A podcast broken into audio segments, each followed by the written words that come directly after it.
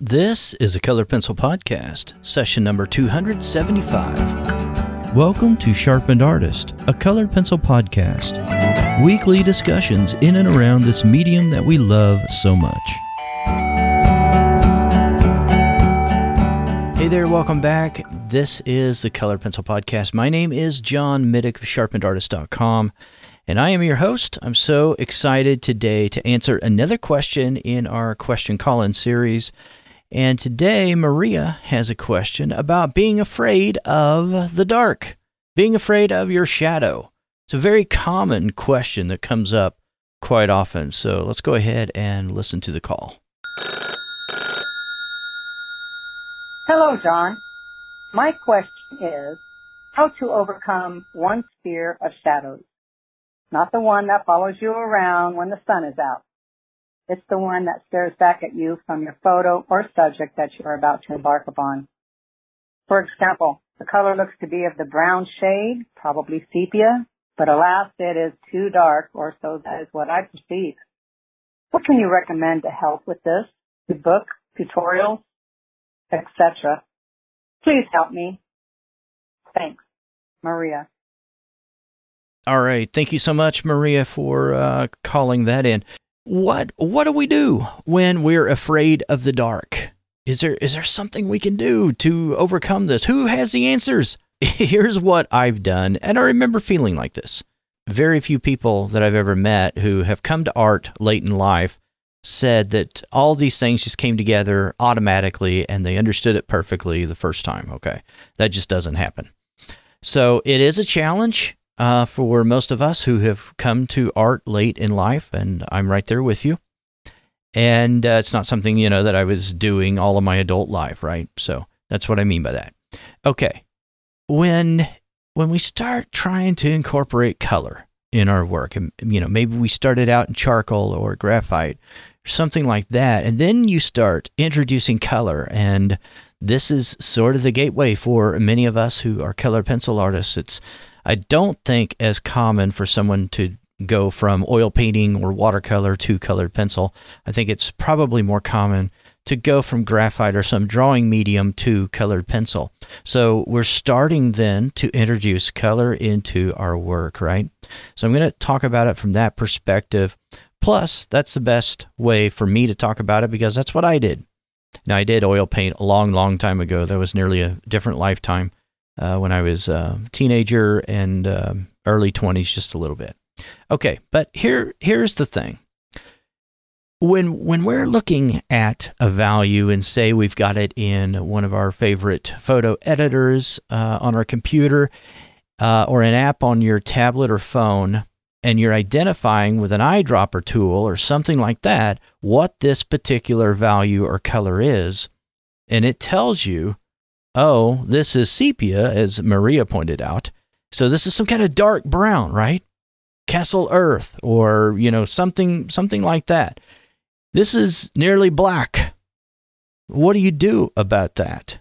And uh, if you're afraid to put that down, then what do you do? Do you do you go ahead and just bite the bullet and put it down anyway, even if you feel very antsy about it and unsure about it? Now, I've heard some advice, and I, I don't really subscribe to this, that often people will say, I, I realize where it, come, it comes from, though, but let me put it like this I've seen this where someone will say, I'm afraid to go too dark. And when we're talking about a portrait, let's talk about that. I know Maria works in portraiture, and so I think this is uh, a good way to speak about this.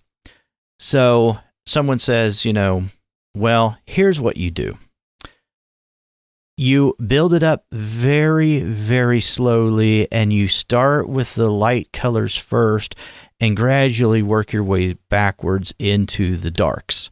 And then that will take care of that problem. You'll know how dark to go. Um, and and I, I understand why someone would say that. But here's the problem with that. If you're starting backwards and you're starting with lights and you're going in the opposite direction then to darks, then you're not understanding the full tonal value range at the very beginning, right? So your darks, they're going to look really, really dark to you pretty quickly because you've been working in the lights for so long. So all of those light values um, will start to look really washed out if you go very dark at all. This is very difficult to talk about over an audio podcast, right? Bear with me. Uh, so here's the thing what is brown? What is black? It's not on the color wheel, right? It's a shade. It's a shade for the most part. Okay. So we're you subtractive color. You think about that. We're we're combining things together, right? In colored pencil, we're adding colors together. But what is brown? Well, more than likely, it's an orange color, right? An orange or a red. Okay. And so if I use some colors together, but the predominant color that I'm after is a dark brown, then I can combine by layering some of my darker colors together, like some reds, greens, and, and uh, red, green, and blue together. Uh, then I can get that particular color, right? Nothing wrong with me grabbing sepia or um, sepia. I always I always call that sepia. I don't know why. I grew up calling it that. I think, and uh, I always uh, uh, go back to that. Um, and I get a lot of people telling me I'm so wrong about pronouncing that. I realize that. I think it's a rebellious streak in me because my mother was big time into grammar and pronunciation of words correctly. And so uh, I would talk about, you know, I got some dimes and quarters here. And she'd say, You mean quarters? Like, okay, yeah, quarters, mother. No one speaks like that.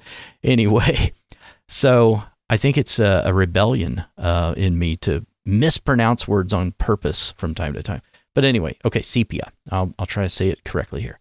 But um, so if we're looking at the color sepia, though, and we want to use that, there's nothing wrong with doing that, or Cassel Earth, or anything that's very, very dark, right? There's nothing wrong with doing that. As long as you know what this actual color is. So if I know what the local color is of the object that I'm portraying, then I can use some other color to depict a shadow or the darkest recessed area in a piece where there is no light, right?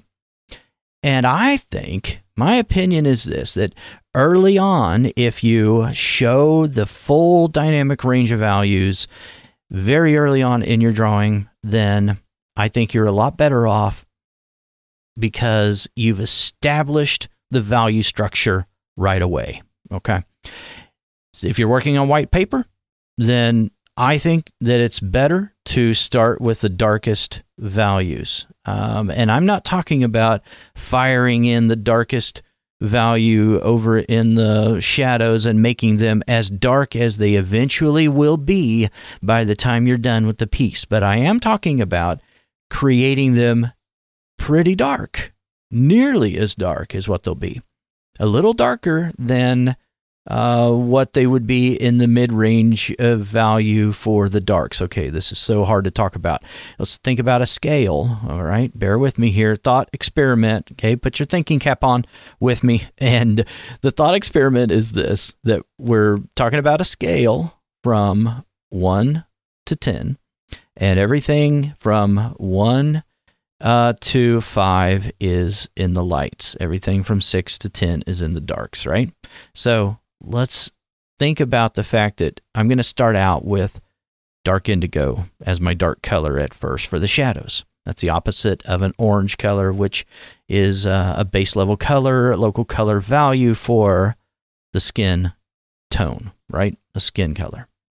Or I can start with, if I choose uh, sepia or uh, Cassel Earth or I don't know, fill in the blank. I'm just picking those two at random.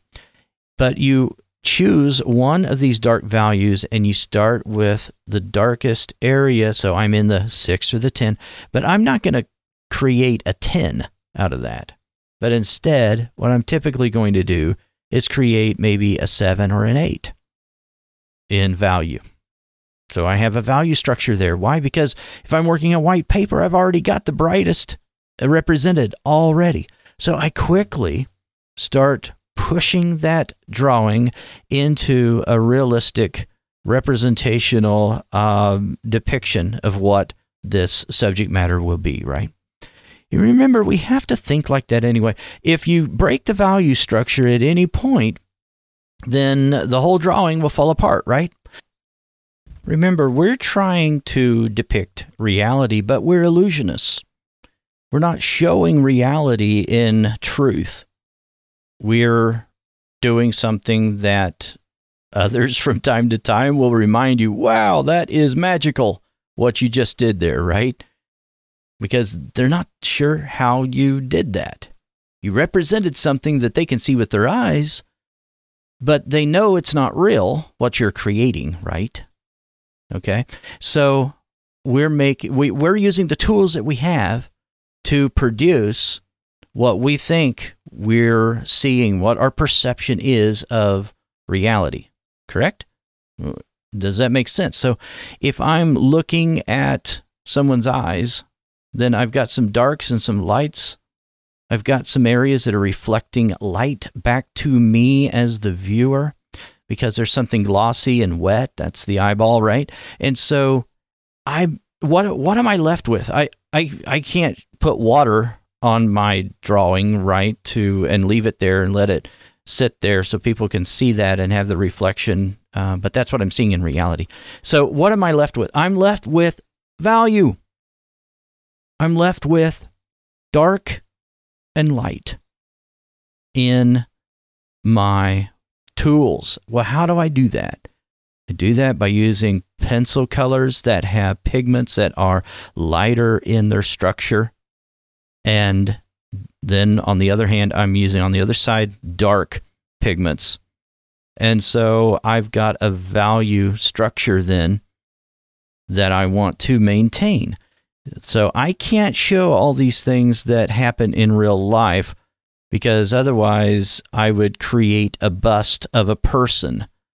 You know, I would I would mold this out of clay and then I would shine a light on it and I would put uh, wetness in the eyes to show that. I would make some softness for the hair if I if I could do that, right? And and then I would be able to show reality.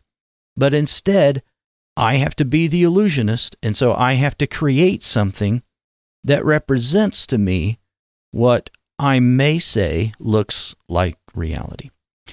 And all I'm left with is value. That's it. And then color, of course. But I have to start with value. So I have to think about that at the very, very beginning. All right. So if that's the case, and I'm having to show where light falls off and quickly turns into the dark area, the darks of the structure that I'm depicting because every single composition stands on its own, has its own value structure.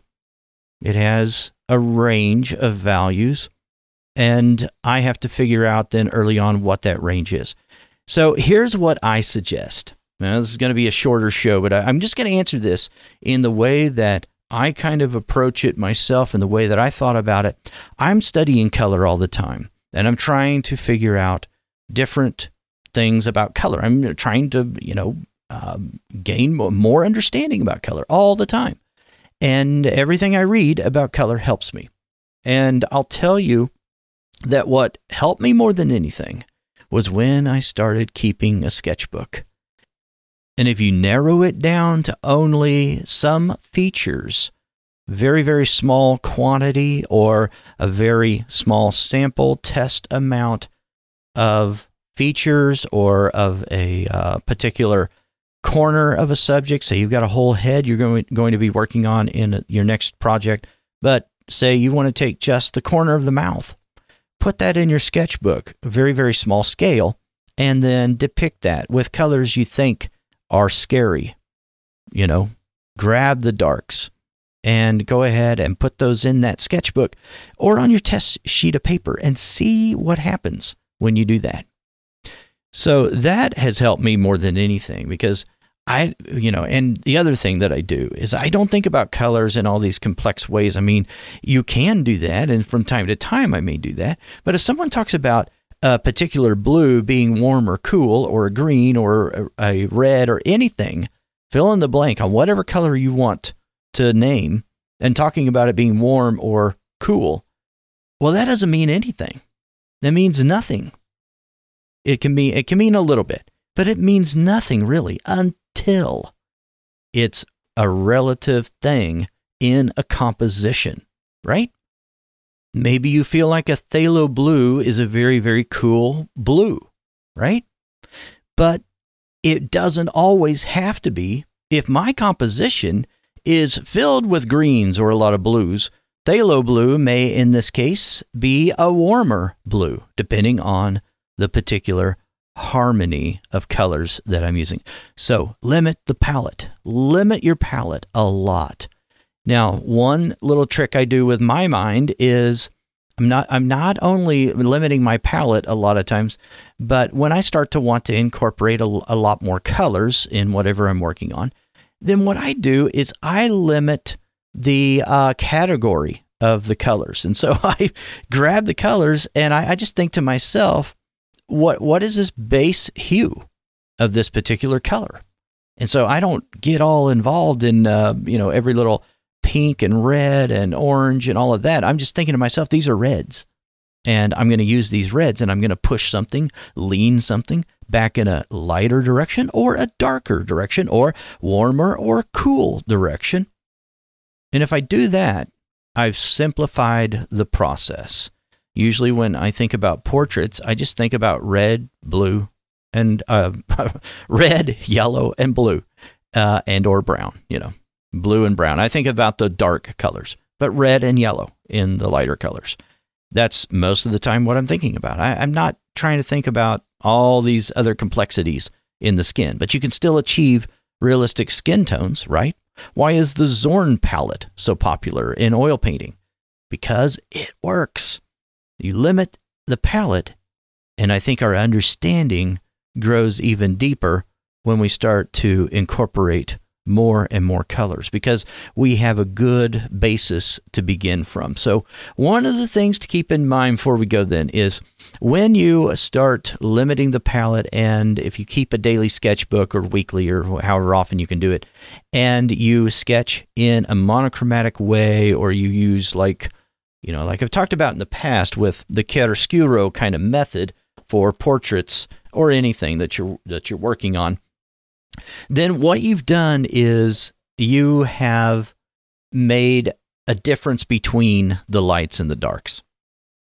And remember, you're, you're not ever wanting to have any of your lightest darks to be brighter than your darkest lights, right? And so if we don't violate that and we try to then go as dark as we should go because of the value structure that we don't want to mess up, then I think we're going to be okay. And I I would get away from this idea of being timid to go dark, and the best way to do that is practice. So grab that sketchbook, start pushing yourself, mess some up, make it bad, grab black, and uh, if you want to mess something up, and just you know, use black for a little bit, and uh, and then you'll see what you don't like. You'll see what it looks like to go too dark, uh, you know, and make it very very flat. Uh, there's ways of using black that that uh, work, but I mean, you can make it just awful and flat. All right, so grab your sketchbook and start messing some things up and practicing in that way. And then read about color as often as possible uh, and test with colors, test different color combinations, test layering different colors. One book that uh, Julie Podstolsky recently told me about, I've, I've been exploring this book for a little while now, is What is Color? 50 Questions and Answers on the Science of Color. It's very, very interesting read uh, from a very, very knowledgeable person that knows all about color. And it, you know, color is there its wavelengths, and we each interpret colors uh, differently. So I'm not going to get into that right now with this particular uh, show. But I would encourage you to study color as often as possible and practice uh, as well. All right, I hope that was helpful. If you have a question that you would like to phone in to the show, you can always go over to sharpenedartist.com slash podcast and there's a banner over on the right hand side. Click on that and uh, you'll be presented with a little pop-up. You can wrap up a voicemail in that recording and send it over to me. That would be awesome. Uh, if you want to phone it in you can do that. 513-301-0005 i appreciate you for listening. We just passed over the uh, 30th i think yeah it was the 30th of uh, september which was International Podcast Day. This podcast started back in 2015 and uh, it's been going now for five years. And I appreciate you. I appreciate you listening. There would not be a show if it was not for you. So we'll meet again next week, same time, same place on Monday. Until then, take care and stay sharp. Bye bye. Thanks for listening to this week's episode. All the show notes can be found at www.sharpenedartist.com.